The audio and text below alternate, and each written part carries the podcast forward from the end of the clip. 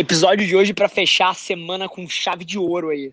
Uma das principais coisas que eu acho que as pessoas não sabem sobre mim é o quanto, o quanto eu não ligo e eu não tento prevenir erros. Mas agora, eu sou obcecado, completamente obcecado, em não errar as mesmas coisas duas vezes.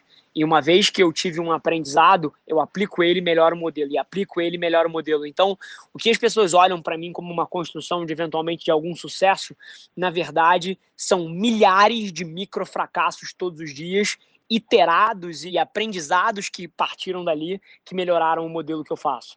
Então, se tem uma coisa que eu acho que pode transformar a sua vida, é você aprender a errar pequeno e você errar rápido e nessas micro derrotas você constrói o seu modelo ao invés de investir dias, horas, semanas, meses tentando prevenir os erros de acontecerem. Esse é o Nas Trincheiras. Para você trabalhar nesse mercado, você tem que ter uma paixão por incêndio Hoje em dia eu faço muito pouca coisa na agência, tá? E basicamente eu devo ter sete pessoas que reportam para mim, mais ou menos, no todo. Então, CFO, criação, mídia, insights, atendimento, new biz, tecnologia. É, mais ou menos umas sete pessoas que reportam para mim. E eu não faço nada. Com as minhas mãos, eu não faço nada na agência hoje em dia. Mas há pouco tempo atrás, cara, eu era um bombeiro. Um bombeiro. Assim, a minha obsessão era encontrar todas as cagadas dentro da empresa e dois passos. Primeiro, resolver a cagada junto do time. E número dois, botar no lugar um sistema que me dê a melhor chance de que ela não aconteça de novo. Melhor chance, não é prevenir. Porque prevenir é muito audacioso. Mas te dê a melhor chance de que ela não aconteça de novo. E vai acontecer de novo. E aí você resolve mais uma vez o negócio pontual e melhora um pouquinho esse sistema. E o acumulado dessa melhoria contínua, de toda vez que acontece um problema, você levar essas duas cabeças, primeiro eu resolvo essa porra e não tenho medo de encontrar o problema, né? Na verdade, eu busco tudo que não tá legal. Então, pô, se tá saindo um criativo numa conta sua, você bate o olho e você fala, putz, isso aqui não tá legal. Caralho, vamos aqui, o que, que tá acontecendo, meu irmão? Vamos dar um up nisso aqui. É obsessão por melhorar o negócio no momento e depois melhorar o sistema para garantir que ele tenha um output melhor e aí ele vai dar um problema de novo, ou um problema diferente, você melhora mais um pouquinho, e o acumulado disso é que a operação vai ficando redonda, redonda, redonda, redonda, a chegar a um ponto onde hoje em dia eu não faço mais nada na empresa. Então, tem uma primeira etapa antes de você ganhar a escala e ter pô, centenas de funcionários e estar tá numa posição dessa, onde, cara, Onde tem problema, você precisa estar em cima, não aceitando que aquele problema exista. O grande erro que eu vejo as pessoas cometendo é que o negócio dá errado uma vez, ela conserta pontual e não conserta para frente. Aí dá errado a segunda, dá errado a terceira, dá errado a quarta. Cara, na quinta ele aceita que aquilo ali vai existir. E aí fudeu. Na hora que você aceita conviver com um problema, fudeu. Você automaticamente se tornou uma pessoa medíocre. Então, essa obsessão por não aceitar os problemas e se indignar com eles, cara, é uma coisa que é um driver para qualquer pessoa que quer e tenha a audácia de ser o dono de uma agência, um dos businesses mais desafiadores de se tocar no mundo e precisa gostar pra caralho. Fala pessoal, Rafa na área aqui, invadindo com notícia boa, tá? Eu não sei o quanto vocês sabem disso, mas há um tempo atrás eu lancei um PDF que tinha quase 40 páginas explicando detalhadamente a minha estratégia inteira de conteúdo, o melhor do que a gente faz para vocês, 0800 de graça, não precisava nem botar e-mail, fazer cadastro para download, era só literalmente apertar um botão e baixar. E a notícia agora é que esse material agora ganhou corpo ele tá com 103 páginas de insanidade para derreter o seu cérebro com o que, você pode fazer em 2020 para construir a sua marca, a sua marca pessoal, gerar demanda para o seu negócio, para sua empresa, ainda mais no meio do Covid, um período super duro, o digital está mais relevante do que nunca. Tenho certeza que pode mudar a tua execução, mudar a sua vida. Para acessar, continua super simples www.rafavelar.com.br barra 2020. O download ainda é 100% liberado, sem fricção. Inclusive, você não precisa botar e-mail, não precisa fazer cadastro em lugar nenhum. E se você estiver achando curioso o porquê que alguém faz uma coisa dessa em 2020, te recomendo ler o material que você vai entender 100%. Espero lá. Beijo.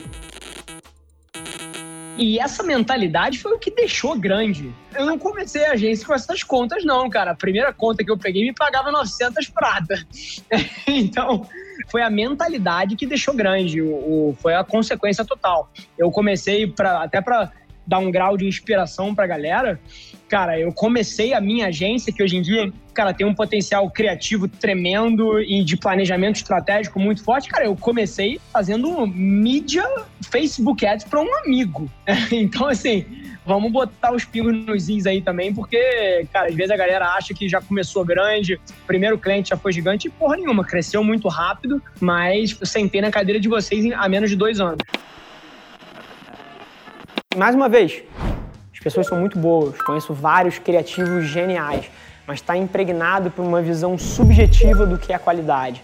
Então são meia dúzia de caras que sentam em volta de uma mesa e fazem um brainstorm do que eles acham que a campanha deveria ser, ou do que eles acham que é o criativo correto para ser usado pô, na capa, na contracapa da Veja ou no ambiente de mídia social.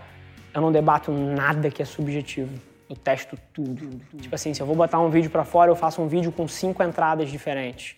Porque os primeiros três segundos importam massivamente se a pessoa vai continuar assistindo o vídeo ou não. Então, eu acho que esse DNA é uma mistura de arte e ciência que falta no mercado hoje em dia. As pessoas são muito subjetivas. Você senta, tem donos da verdade que já sabem de antemão qual é a campanha que vai operar melhor. E eu tenho a humildade de entender que tudo é subjetivo até a hora que você põe no mundo e deixa o mundo julgar se aquilo é bom ou não. Então eu testo tudo. Se você se deu o trabalho de contratar pessoas boas, treinou elas, elas cresceram dentro daquela trajetória, e aí você vai ter a audácia de achar que você que não está de frente com o processo, eu vou ser capaz de tomar uma decisão melhor que a dela? Nunca. Então, essa é uma das primeiras coisas. E a segunda coisa é a parte de marketing. E aí tem uma conotação que guia tudo que eu faço em termos de verba de marketing e qualquer gasto de publicidade. Marketing nada mais é do que uma curva de oferta e demanda de atenção. E tem atenção que é mais cara e tem atenção que é mais barata. E o nosso papel como gestores de marketing ou líderes de uma empresa é comprar o máximo de atenção qualificada possível pelo menor preço. Então, são duas coisas centrais que eu sou fascinado. A primeira é empoderar as pessoas que estão do seu lado a tomar as decisões, porque elas vão tomar decisões melhores que você. E o segundo é você se obcecar por entender aonde a atenção está e comprar o máximo possível pelo menor custo. Eu acho que a provocação aqui é que no final do dia a gente tem que ser feliz fazendo o que a gente está fazendo. E eu não sei se 100% das pessoas que estão aqui ouvindo a gente deveriam estar com a cabeça o tempo todo de crescer a operação, crescer a operação, crescer a operação, crescer a operação. Cara, isso exige um DNA muito específico. Então, o, o, processo de crescimento constante, ele exige que você tenha uma noção muito boa do porquê que você está perseguindo esse troço. Porque para a maioria das pessoas isso não é o que maximiza a felicidade. Mas se você quer crescer rápido numa agência, você vai precisar evoluir de uma empresa onde você tem um grupo de pessoas que sabe fazer coisas então você tem um bom DA, você tem um bom redator, você tem um bom planner, um bom mídia, e nesse grupo vocês se entendem e entregam para construir um sistema que replique metodologia e que você consiga ter um output constante que não importa quantos squads você tem, por exemplo, a gente opera por squad também, a gente tem uns 30 squads, não importa quantos squads você tem, é sempre a Avelar que está botando o trabalho para fora, né? O trabalho tem uma cara única, tem uma forma de pensar que é a maneira de pensar da companhia então você precisa fazer a transição de um modelo de beleza, eu tenho esse grupo de pessoas boas, para beleza, eu tenho um sistema que funciona e que é replicável. Então, essa é a única coisa que impede as pessoas, e inclusive é o que faz você começar a perder cliente. Lá quando eu entrei, você estava falando de churn, o motivo que a, começa a perder cliente é porque você é uma operação onde você tem um grupo de pessoas que sabe fazer coisa, você bota cliente para dentro, na hora que cresce, o próximo grupo não sabe, se fudeu. Então, a cabeça de, de pensamento sistêmico é o que separa alguém do sonho de crescer uma empresa dessa.